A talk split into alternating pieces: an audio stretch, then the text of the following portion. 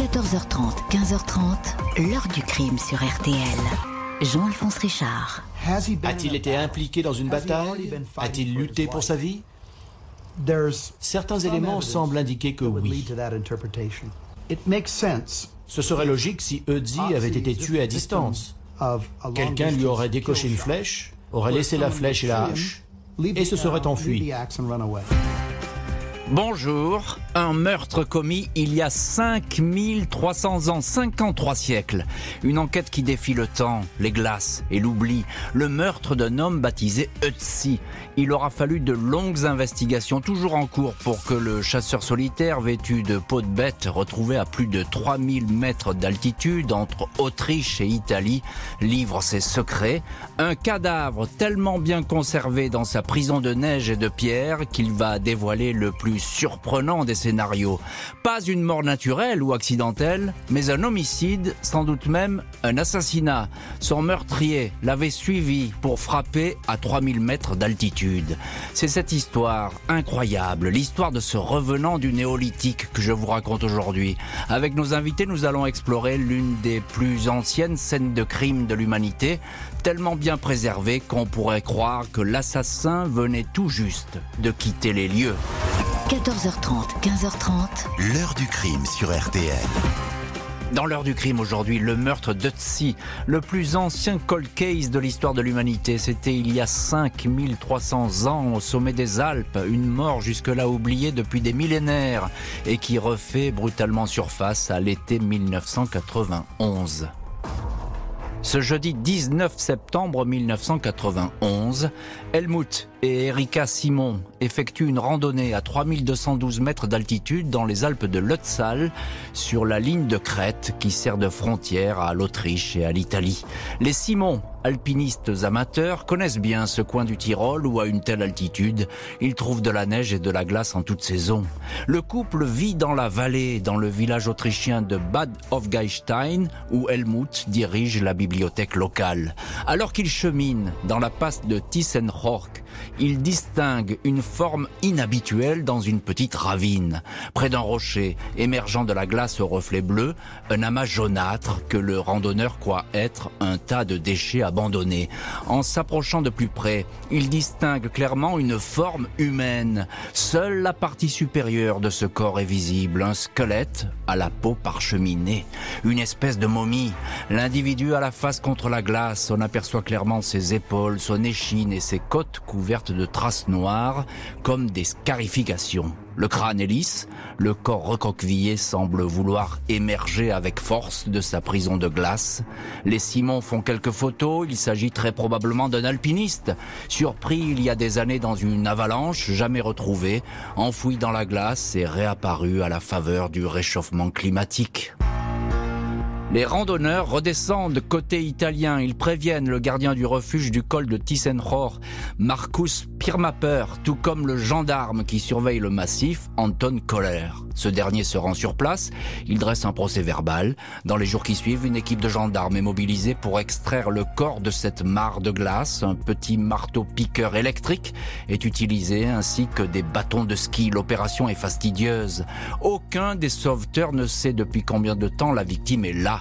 Il s'agit peut-être de l'un des pionniers de l'alpinisme qui défiait la montagne au 19e siècle. La nouvelle se répand dans la vallée et les curieux se rendent sur le site, piétinant sans le savoir de précieux indices. Même le grand alpiniste Reinhold Messner vient se pencher au chevet de la momie. Le temps se gâte, l'opération de secours est interrompue. Il faut attendre le lundi 23 septembre pour que le cadavre soit extrait sans beaucoup de ménagement de son tombeau pour le faire entrer dans un cercueil en sapin et le redescendre dans la vallée, on lui plie de force les bras.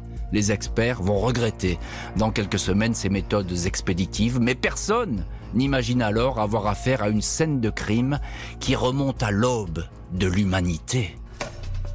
Dès les premières heures, le gendarme colère avait été intrigué par un objet qui brillait au soleil à proximité du corps, une hache de cuivre ayant glissé de son fourreau.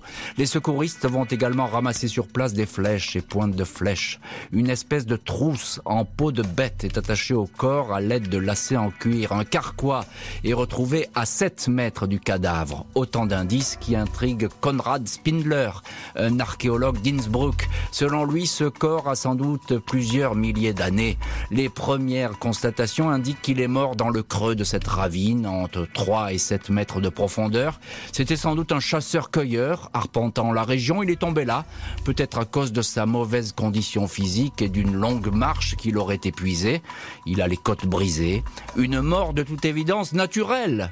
La neige et le mouvement d'un glacier voisin ont fini par recouvrir et miraculeusement protéger ce corps. Et on va voir évidemment comment cet homme qu'on va baptiser Ötzi euh, a trouvé la mort. Pour l'instant, on va en rester à cette scène qui n'est pas encore une scène de crime, mais avec cette découverte tout de même e-, extraordinaire. Euh, bonjour Philippe Charlier. Bonjour. Merci beaucoup d'être euh, en ligne dans l'heure du crime. Votre parole et votre aide et votre expertise nous sont précieuses aujourd'hui. Vous êtes médecin légiste, anthropologue, directeur de la recherche au musée du Quai Branly. Je cite votre dernier ouvrage qui n'a rien à voir avec cette affaire. Comment faire l'amour avec un fantôme, quoique on verra. C'était paru aux éditions du Cerf en 2021, donc c'est un livre qui vient de sortir. Euh, Philippe Charlier, euh, cette scène de crime, euh, qui n'est pas une scène de crime, encore une fois, on découvre ce, ce, ce cadavre euh, emprisonné dans la glace. À partir de là, euh, pour un anthropologue ou même pour un enquêteur, tous les détails comptent, on est d'accord? Oui, tous les détails comptent. Il y a le corps, bien évidemment, il y a tous les éléments qui l'accompagnent, vestimentaires, textiles, il y a les objets, et puis surtout il y a l'environnement, toute la glace qui est autour, dont, comme vous l'avez très bien dit, eh bien il y a eu euh, une, une, intense perturbation dans les jours et dans les, mmh. et les semaines qui ont, qui ont suivi. Tout le monde a marché dessus, tout le monde a rapporté euh, des, des contaminations, et pourtant cette glace, elle est extrêmement importante. Il y a des pollens, il y a des éléments qui s'y nichent, il y a de tout petits éléments euh, archéologiques. Moi, je me souviens, j'étais tout petit. Euh, moi, je suis né en 77 et j'étais un, un, enfant à l'époque de, de, la découverte de, de. Et jour après jour, dans le journal euh, auquel me, mes, mes grands-parents étaient abonnés, je suivais la découverte. On a découvert trois points de flèche. On a découvert mmh. en, en, en, regardant dans la glace alentour, à 10 mètres, à 20 mètres, à 50 mètres, d'autres éléments qui avaient été dispersés au fur et à mesure. Eh ben, l'archéologie, c'est comme une scène de crime. Même à distance de l'objet principal, il faut être extrêmement précautionneux. Et c'est l'ensemble. Il aurait fallu à l'époque, c'est facile de le dire a posteriori, bien sûr, bien sûr. il aurait fallu figer complètement, figer sûr, complètement ouais. cette zone pour récupérer le maximum d'informations. Alors figer une zone, euh, c'est parfois pas très facile, notamment à une altitude pareille et dans des conditions difficiles. Euh, bonjour Marie Bess. Bonjour. Merci beaucoup vous aussi d'être en, ligne dans l'heure du crime et vous allez nous aider à mieux comprendre euh, ce qui s'est passé autour de Hutsi. Vous êtes archéologue préhistorienne, professeure et directrice du laboratoire d'archéologie préhistorique et anthropologie à l'université de Genève. Marie-Bess, comment euh, on vient d'entendre Philippe Charlier dire on aurait dû effectivement sécuriser cette zone, c'est une certitude. Mais comment est-ce qu'on procède dans ces conditions extrêmes? Euh, Je suppose que les premiers arrivés auprès de Hutsi ne sont pas des spécialistes anthropologues. Alors c'est très difficile puisqu'il faut quand même se remettre, mais comme vous l'avez justement dit, hein, il faut se remettre dans le contexte de 1991 où justement on n'avait pas du tout idée que les glaciers, avec la fonte, pouvaient livrer des vestiges aussi anciens. Mmh. Et donc, bien sûr, quand on ne connaît pas, c'est difficile de savoir comment faire. Vraiment, c'est. Mais aujourd'hui, systématiquement, depuis la découverte de Tsi, les, les institutions qui ont des glaciers dans leur euh, dans leur territoire dont mmh. ils ont la charge archéologique, font au mois de septembre systématiquement maintenant des, de la prospection là où les glaciers ont fondu pour récupérer les vestiges archéologiques préhistoriques. Ça veut Et dire, ça veut, ça, ça veut on dire, trouve quelque chose. Voilà, on trouve quelque chose. Alors ça, c'est effectivement, c'est la, la, nature qui, qui, se fâche et avec ce réchauffement climatique qui emmène plein de découvertes. Mais ça veut dire que Ötzi, euh, depuis cette affaire, il y a des précautions qui sont prises supplémentaires, je suppose. Hein Absolument. Alors déjà, maintenant, dans tous les services et dans toutes les institutions de tourisme pour la montagne, on rend attentifs les randonneurs Et ils ont des informations s'ils trouvent, s'ils voient des objets qui mmh. pourraient leur paraître euh, anciens, euh, un numéro, une adresse, euh, à qui informer et, et transmettre l'information pour qu'une personne formée puisse aller euh, identifier Alors, éventuellement un objet ancien. Alors effectivement, ça, ça, se fait systématiquement maintenant. Ça se fait systématiquement et c'est plutôt une bonne chose et ça aurait servi sûrement de faire avancer peut-être plus vite l'enquête sur Otzi. Encore un mot, Philippe Charlier. Euh, là, on a un cadavre finalement, hein, une espèce de, de, momie, je ne sais pas comment on peut l'appeler. Euh, comment comment on fait pour identifier au plus vite l'âge de, de, de, cette personne? Parce que là, ça a l'air compliqué. Ils savent pas si c'est un alpiniste, si c'est quelqu'un de, de plus âgé âgé alors c'est pas l'âge, c'est l'ancienneté. C'est hmm. pas la même chose. L'âge, c'est l'âge au décès. L'ancienneté, c'est le délai entre la mort de l'individu et nous. Euh, c'est assez difficile. On sait que les glaciers, par exemple, au fur et à mesure du déplacement du corps, peuvent euh, déshabiller le corps. Et euh, un aviateur des années 30, par exemple, qui est totalement dans sa combinaison euh, classique, eh bien, au fur et à mesure du déplacement du corps, peut hmm. finalement arriver nu euh, tout au bout du, du glacier. Les vêtements peuvent également être en matériaux périssables ils peuvent se, se fragmenter. Donc c'est surtout le matériel d'accompagnement qui va aider à dater, parce que physiquement, un corps euh, de 2600 ans et un corps actuel, physiquement, anthropologiquement, c'est exactement le même. C'est sûr, les tatouages peuvent être un peu différents, le type de coiffure et autres, mais là, ça n'était pas visible directement. Donc c'est le matériel, ce sont les les, les, les flèches, c'est le, le ça, tout, ce qu'on peut trouver sur, bronze. sur cette zone, effectivement. La momie des glaces va être baptisée Ötzi en référence à l'endroit où elle a été découverte, le massif de Lötzal, qui se partage entre versants italiens et autrichiens, deux pays qui vont se partager l'enquête sur cette momie intacte.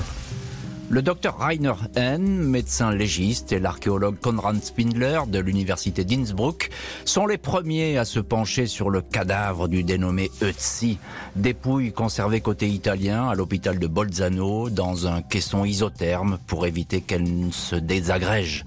La hache en cuir cuivre retrouvée intacte, les peaux de chèvre, de mouton et d'ours ayant recouvert le corps, le carquois et ses flèches, tous ces indices indiquent que Ötzi a rendu son dernier souffle il y a 5000 ans. L'autopsie, très détaillée, utilisant des techniques d'avant-garde, permet de déterminer que Ötzi avait environ 46 ans. Il mesurait 1m65 pour 50 kg, il portait une barbe et des cheveux longs bruns et chaussait du 38. Sa peau est recouverte de très nombreux tatouages. L'Institut italien de recherche de Bolzano, qui va hériter du corps, affine les recherches. Le mort du col de Tissenrohr avait les yeux marrons, groupe sanguin O. Il était peut-être d'origine corse ou sarde. L'analyse des os et des tissus montre toutefois qu'il a passé toute sa vie dans la région. De quoi est mort Ötzi? La question tracasse les spécialistes. Les expertises indiquent que les traces de pollen et de graines découvertes dans ses viscères ne proviennent pas de ces forêts de haute altitude. Au moins 33 heures avant sa mort, un jour de printemps, il s'est restauré dans la vallée de Senales, dans le Haut-Adige italien, à 1500 mètres d'altitude, comme en témoignent les graines de charme houblon, une céréale commune à cette époque et qui abondait dans le coin. Les légistes affirme que l'homme a ensuite repris le chemin de la haute montagne. Il a fait deux repas sur cette route, le premier dans une forêt de conifères et le tout dernier près du col de Tissenrohr. Les légistes notent que la victime souffrait de problèmes intestinaux récurrents, d'arthrose, elle présentait aussi une faiblesse cardiaque, mais ces maladies ne sont pas la cause de la mort. Le cadavre ne recèle pas de traces de fractures aux jambes ou au bassin qui auraient pu entraîner une chute mortelle la maladie et l'accident sont exclus, et s'il s'agissait d'un crime. Les experts découvrent que Ötzi présente une profonde blessure à la main droite entre le pouce et l'index, une entaille causée de toute évidence par une bagarre remontant à un ou deux jours avant sa mort. Un face-à-face violent qui aurait poussé l'homme à s'enfuir, à quitter la vallée prospère de Senales et partir dans la montagne. C'est la thèse développée par le professeur Konrad Spindler. Selon lui, Ötzi était un homme traqué après une rixe au cours de laquelle il aurait pu avoir deux côtes cassées autant de lésions qui ne sont toutefois pas mortelles et ne peuvent pas expliquer le décès. Il n'a pas été empoisonné. Il ne semble pas non plus avoir été victime d'un sacrifice rituel. Son dos est couvert de tatouages qui font penser que Ötzi était peut-être un chaman, un prêtre. Seule certitude, des légistes, le décès est survenu brutalement, une demi-heure après le dernier repas, pris non loin de l'endroit où on allait le découvrir 5300 ans plus tard. Et on maintient le suspense dans l'heure du crime, puisqu'on va voir dans le chapitre suivant que cette autopsie est loin d'être terminée. Il y a bien une blessure, mais c'est vraiment une blessure cachée. Euh, pour l'instant, on ne connaît à ce stade pas les causes de la mort, mais cette phase d'enquête, elle est vraiment primordiale pour savoir de quoi a pu succomber euh, euh Philippe Charlier, invité dans l'heure du crime, médecin légiste et anthropologue, je m'adresse là plutôt aux médecins euh, légistes. C'est important euh, ce qu'il y a dans l'organisme d'Ötzi pour essayer de, de connaître son décès, et là on trouve presque tout. Oui, c'est important. Ça nous renseigne sur ce qu'on appelle les circonstances de la mort. La cause, on va en parler après, pas de problème. Mais les circonstances, mhm. c'est tout ce qui est survenu dans les jours ou dans les heures précédents et qui ont pu favoriser le décès de l'individu. Vous l'avez bien dit, à l'intérieur de l'organisme, notamment dans son tube digestif, quand on fait un échantillonnage non pas centimètre par centimètre, mais grand segment par grand segment, eh bien on arrive à reconstituer tout ce qui est passé dans la bouche de l'individu et qui correspond à son environnement. Et on arrive à le tracé mhm. sur le plan euh, euh, de, de géolocalisation, hein, le mhm. tracé en altitude, le tracé en fonction du type de, de végétaux, de pollen qu'on va retrouver et du type d'aliments qu'il va ingurgiter. On pourrait se dire, ouais, c'est génial, ça, on le fait pour l'archéologie. Mais on le fait aussi pour la médecine égale. Quand on découvre un cadavre X ou un cadavre dont on sait qu'il a migré d'un point A à un point B, eh bien, il faut essayer de comprendre tout le trajet. Donc, c'est vraiment une technique médico-légale classique, certes, mais là, euh, faite de façon extrêmement élégante pour, pour alors c'est effectivement une autopsie qui ressemble à toutes les autopsies criminelles euh, dont on parle d'ailleurs très souvent dans l'heure du crime. Et l'autopsie elle est capitale en matière de crime pour comprendre qui a pu faire euh, ça, comment la victime euh, est, morte. Marie Bess, on peut reconstituer ainsi une partie vraiment du parcours d'Otzi. Euh, les, spécialistes à l'époque disent bah il était dans la vallée, il a il a séjourné un peu dans la vallée, puis il est remonté euh, dans la montagne. On, arrive à le suivre à la trace, Otzi. Là, on a presque, on, on le voit presque vivre. Absolument. Et d'ailleurs, euh, on a quand même énormément de disciplines et, d'analyses possibles hein, qui nous permettent d'avoir euh, une convergence en fait euh, de résultats qui nous amènent à dire ben, il est parti de tel endroit. Hmm. Vous avez souligné, par exemple, les, analyses génétiques nous montrent une origine corse, sarde, mais on sait que la personne elle a vécu tout le temps dans cette région de par des analyses isotopiques du strontium. Donc c'est vraiment une multitude d'analyses, une interdisciplinarité qui nous permettent de dire que la personne, elle s'est déplacée de la vallée, mais elle n'est pas venue de Corse ni de Sardaigne. Et puis, il y a une chose qui est importante, c'est qu'on est dans les Alpes. Alors, dites-nous un mot là-dessus, parce que je voudrais connaître un peu les populations à l'époque qu'il y a dans ces Alpes. Ouais. Alors, juste avant les populations, sur l'environnement des Alpes, parce que c'est vraiment capital pour comprendre aussi ce qu'on vient de dire sur les végétaux et les graines. C'est-à-dire que vous savez que dans la vallée, on aura une certaine végétation avec une certaine faune, et puis plus on va monter en altitude, la faune et la végétation va se diversifier. Mmh. Donc c'est pour ça que, en fonction de, de ce que l'on a retrouvé à l'intérieur même euh, de, de, l'estomac de on a pu déterminer qu'il était dans la plaine mmh. parce qu'on avait des aliments végétaux qui ne pousse que dans des euh, régions euh, Exactement. plus tempérées, que l'altitude de 3000. Ça Vous permet... comprenez c'est vraiment... Tout à fait. C'est fascinant. Et ça les Alpes, c'est vraiment essentiel. Oui, tout à fait. Je, le, le climat, le, euh, le, le, biotope, comme on dit, c'est très très important. Philippe Charlier, on sait que cet homme, il a une blessure à la main. On sait que c'est une blessure due à un combat, que c'est sans doute une lame qui a, qui a tronçonné le creux de son pouce. On, on peut savoir que cette blessure n'est pas mortelle, même 5300 ans après? Alors déjà, on sait par, euh, on va dire, bon sens que ce n'est pas une plaie mortelle. Avoir le, le, pouce en partie emporté par une blessure par arme blanche, on sait que ça, ça n'est pas quelque chose de, de mortel. On, on, meurt pas de ça, mm. euh, sauf quand on a une maladie du sang. Enfin, c'est rarissime. En revanche, euh, on sait que c'est une blessure qui n'est pas très ancienne euh, en raison des, du, faible degré de cicatrisation de celle-ci, y compris sur le plan microscopique, avec l'inflammation, certains types de cellules qui sont présents et d'autres qui sont absents. Et c'est ce qu'on appelle des fractures ou des, des traumatismes mécanisme de parade, c'est-à-dire pour parer un coup, ah pour éviter un coup. Imaginez que j'essaye de, vous, de vous tuer avec un, avec un couteau. Exactement, vous allez vous défendre en mettant cette main entre vous et moi pour essayer de parer le coup. Et évidemment, c'est votre pouce ou la face antérieure de votre main ou éventuellement la face latérale de l'avant-bras qui va prendre le coup pour parer le coup. C'est quelque chose qui est très classique à nouveau en médecine égale. Il peut y avoir d'autres explications, mais on préfère assez souvent, que ce soit en archéologie ou en médecine égale, la simplicité à des solutions euh, abracadabrantesques. Surtout que là, on a vraiment un, un, un contexte, je dirais pas martial, c'est pas un contexte de guerre, on n'est pas encore dans des guerres au sens moderne du terme, on est en 2600 avant Jésus-Christ, on est encore dans des combats homme à homme ou euh, clan contre clan. Mais en tout cas, on est dans un contexte global de lésions traumatiques, que ce soit les côtes, que ce soit ce pouce ou la lésion fatale dont on va parler. Ötzi était sans doute un homme poursuivi et traqué.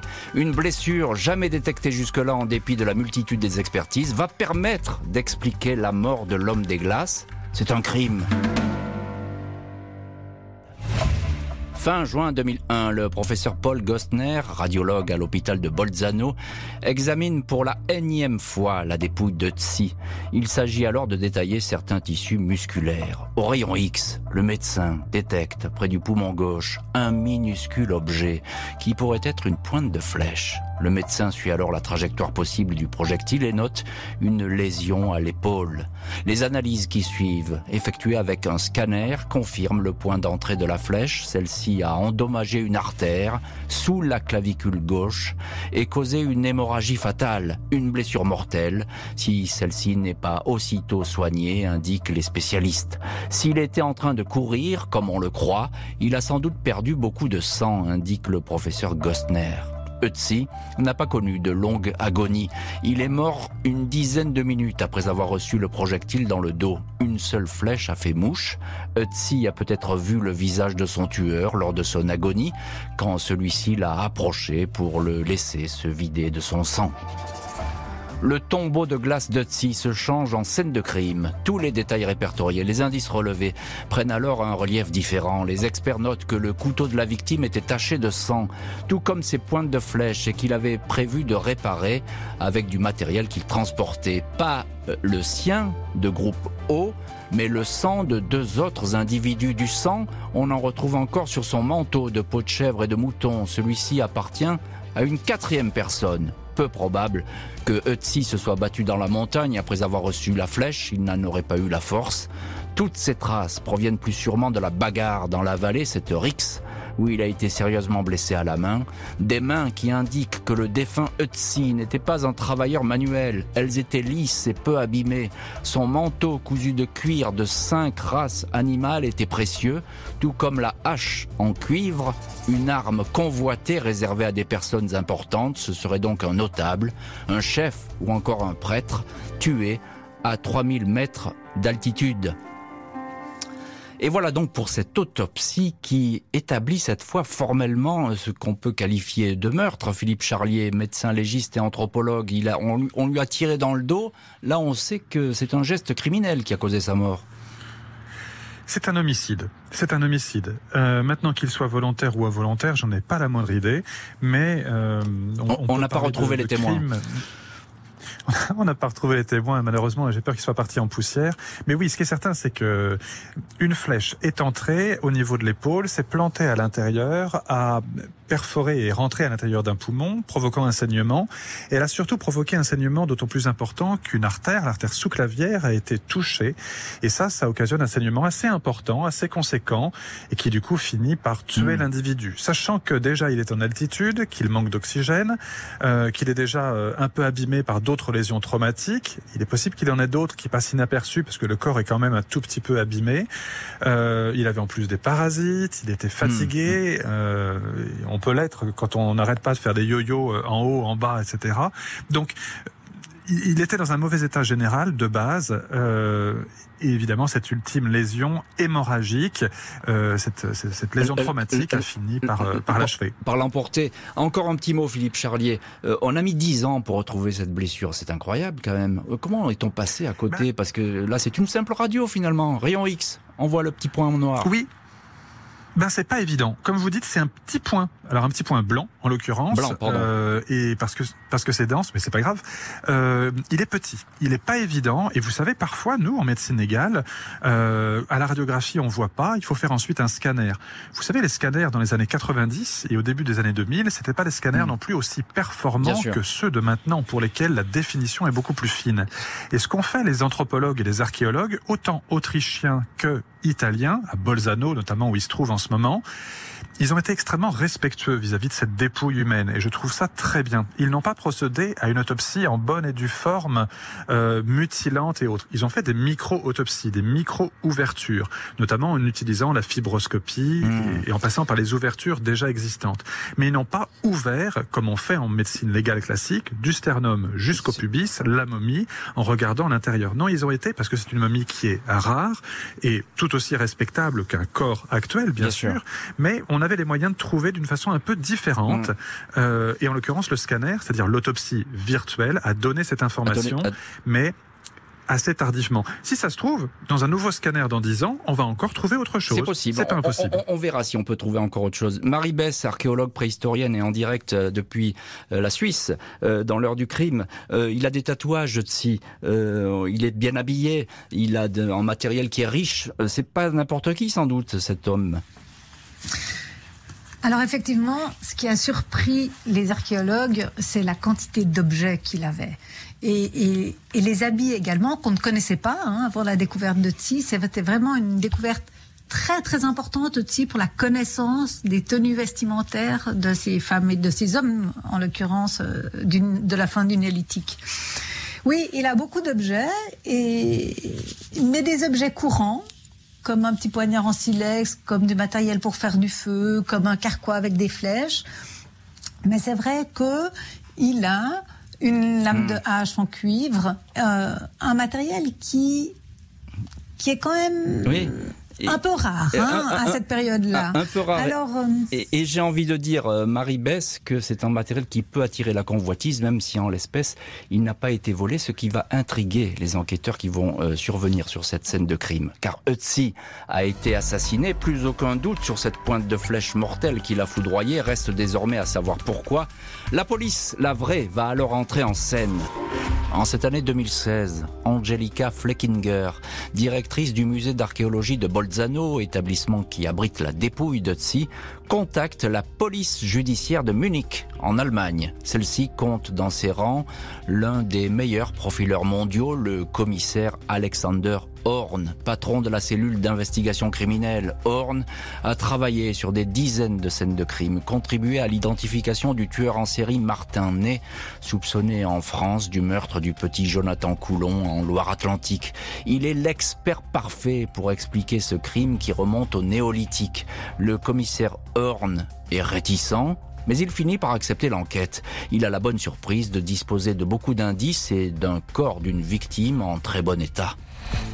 Le commissaire Horn visite la scène de crime, compulse le dossier d'autopsie, interroge les professeurs qui sont succédés au chevet de l'homme des glaces. Il est intrigué par la blessure à la main de Ötzi, une blessure défensive en saisissant une lame. Pour le policier, Ötzi est sorti vainqueur de la confrontation. Son adversaire a été tué. Le commissaire Horn ne croit pas à la fuite de l'homme parti se réfugier dans la montagne. Au contraire, c'était un homme qui était sûr de lui. Il relève que dans les deux jours suivant sa blessure à la main, la marche d'Ötzi a été régulière. Il a pris le temps de se reposer, de s'alimenter. Il ne s'est pas dépêché de réparer sa lance et ses pointes de flèche.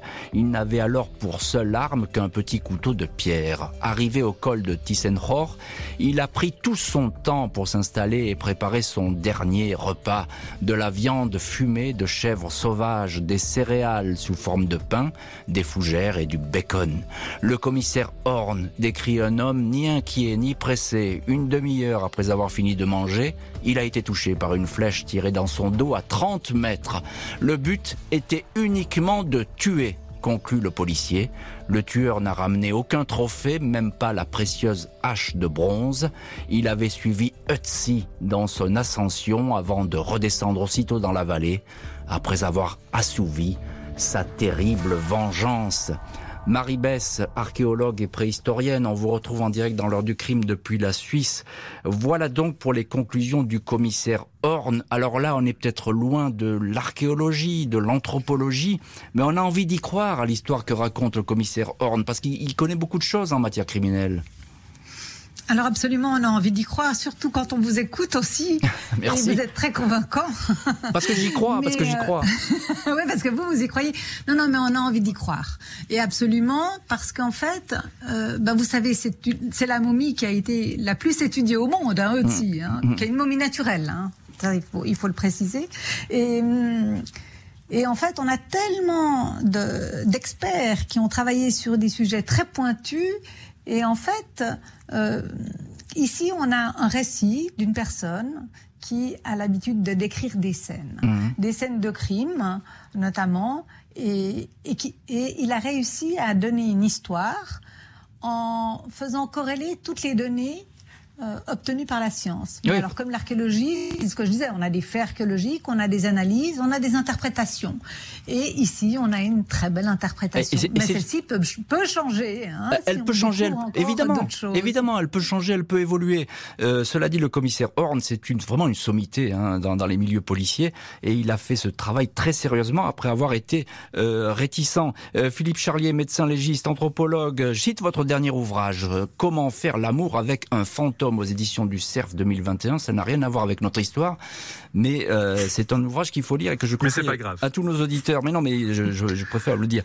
Euh, le tueur, évidemment, n'est pas identifié, le tueur de Tsi, mais on a l'impression qu'on s'en rapproche. Alors, on a l'impression qu'on s'en rapproche. Il faut bien s'identifier que, d'abord, les, des, des, conflits interpersonnels entre une personne et une autre personne, ça, ça existait vraiment de tout temps. C'est-à-dire un assaillant et, euh, et, et une victime. Ça, c'est vraiment euh, le, c'est classique, un contre un. Il y a également des luttes euh, de un clan contre un autre clan, des querelles qui sont mmh. de, de, de groupes. La guerre au sens moderne est quelque chose qui, en 2600 avant Jésus-Christ, n'existe pas encore, notamment. Mmh pas, en tout cas pas dans cette région. Il y a une chose moi, qui me va pas trop avec l'hypothèse de Horn, c'est quand il dit, à travers votre voix, que il se sentait en confiance et que la preuve en est qu'il n'avait sur lui que des objets qui étaient cassés, impropres à un usage comme comme comme arme, et que du coup il n'avait même pas fait l'effort de les réparer.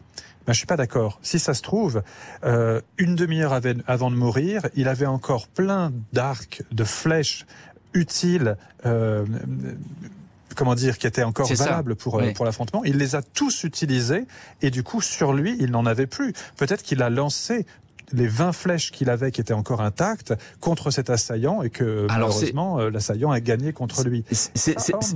N'en tient pas compte. C'est un scénario effectivement qui est séduisant, mais on n'a pas encore au bout de l'enquête. On verra si ça progresse. Le commissaire Alexander Horn n'a pas identifié le tueur de l'homme des glaces. Les siècles écoulés ont effacé évidemment toute trace de l'assassinat. Ötzi n'a pourtant pas encore révélé tous ses secrets. Ötzi qui repose sous une double chambre froide au musée d'archéologie de Bolzano est régulièrement réexaminé par les chercheurs soumis à des appareils toujours plus sophistiqués. Au cours de l'année 2015, une technique d'imagerie dite multispectrale avait permis de révéler la présence de nombreux tatouages invisibles à l'œil nu. Au total, ce ne sont pas moins de 61 tatouages que porte la momie, la plupart des traits parallèles autour des chevilles et des poignets. Le tir de la flèche a été reconstitué sur le stand de tir de la police de Zurich afin de mesurer la vitesse du projectile et la position du tireur, un homme embusqué tout aussi silencieux qu'adroit et expérimenté pour atteindre sa cible d'un seul coup. Pas de momie sans rumeur de malédiction, Otzi n'y échappe pas, tous ceux qui l'ont approché l'auraient payé de leur vie. En premier lieu, son découvreur, l'ancien bibliothécaire Helmut Simon, qui avait pour habitude de déclarer « Dieu m'a aidé à trouver Ötzi, Ötzi m'a aidé à trouver Dieu. Simon sera retrouvé gelé, comme le fut le chasseur du néolithique après avoir fait une chute en montagne. Le premier légiste à avoir examiné la momie décède, lui, en 1992 dans un accident de voiture. Quant au guide qui avait conduit l'équipe scientifique dans le massif de Lutzal, il disparaît, lui, peu après dans une avalanche, comme si Ötzi, tué d'une flèche dans le dos, cherchait toujours à attirer notre attention. Marie Bess, on vous retrouve en direct dans l'heure du crime. Vous êtes, vous n'êtes pas policière, vous êtes archéologue et préhistorienne. Est-ce qu'on peut faire encore des, découvertes sur cette momie de Tsi Vous l'avez dit très bien, c'est la momie la, plus euh, auscultée de l'histoire des momies. Oui. Alors en fait, oui. Je réponds très simplement oui. Hmm. Parce qu'aujourd'hui, on peut reprendre des études des collections anciennes avec les nouvelles technologies. Et puis, dans 5 ans, dans 10 ans, peut-être même moins ou plus, on aura certainement de nouveaux outils analytiques qui nous permettront d'avoir de nouvelles données hmm. concernant ETSI. Et ça, enfin, je ne serais pas surprise qu'on ait encore beaucoup de découvertes hein, concernant ETSI. Ça, c'est intéressant et c'est plutôt euh, optimiste. Philippe Charlier, médecin légiste et anthropologue, euh, c'est une enquête qui mêle, on, le voit, la, police moderne avec euh, l'anthropologie, avec les, sciences de la nature. Ça reste exceptionnel cet ensemble, cette mise en œuvre de tous ces éléments? Oui, c'est un ensemble exceptionnel, mais euh, vous savez, dans beaucoup de musées qui conservent des, des restes humains et archéologiques, je pense au au musée de l'homme, je pense au musée du Quai Branly Jacques Chirac où j'exerce, je pense au musée de la médecine à Bruxelles par exemple avec lequel on collabore, eh bien il y a assez souvent ce genre d'études transdisciplinaires où vous allez coller les uns à côté des autres dans une salle face à ces éléments, eh bien le généticien, euh, le radiologue, l'archéologue, l'anthropologue, le spécialiste des, des, textiles, celui des pollens, celui de, des analyses élémentaires, etc. Et c'est vraiment un examen transdisciplinaire tel qu'on peut les mener euh, au quotidien dans les centres de recherche européens et encore plus euh, internationaux. C'est vraiment comme ça que se fait la recherche. Et je suis tout à fait d'accord avec ma collègue euh, helvétique. On a, euh, on a vraiment le moyen de réexaminer, y compris des cas anciens. Si maintenant on réexaminait, par exemple, la momie de Ramsès II, par exemple, ou, des momies péruviennes de, mhm. ou de n'importe, même des momies inumites, par exemple, de, de, de Groenland, et étudiées dans les années 70-80, eh bien, je suis certain qu'on redécouvrirait encore d'autres choses parce que la science devient de moins en moins gourmande et de plus en plus riche d'enseignements. Donc, euh, oui, on a un intérêt. Oui, et on le voit, Philippe Charlier, c'est que la médecine euh, légiste apporte beaucoup euh, dans, ce genre d'expertise. parce que là, il n'y a, pas de différence entre le moderne et l'ancien, finalement. Hein. Tout à fait. Elle apporte une technique, elle apporte un savoir-faire, bien sûr, mais elle ne se substitue surtout pas à l'anthropologie classique, mmh. biologique, ni à l'archéologie. Et c'est pour ça qu'il faut jamais que ce soit un médecin légiste tout seul qui travaille sur ces cas-là, sinon il risque de dire des grosses bêtises. Et il faut à chaque fois le remettre dans son contexte archéologique, en fonction ben, du type de projectile, par exemple, qui peut être utilisé, euh, de l'environnement, de l'alimentation, etc.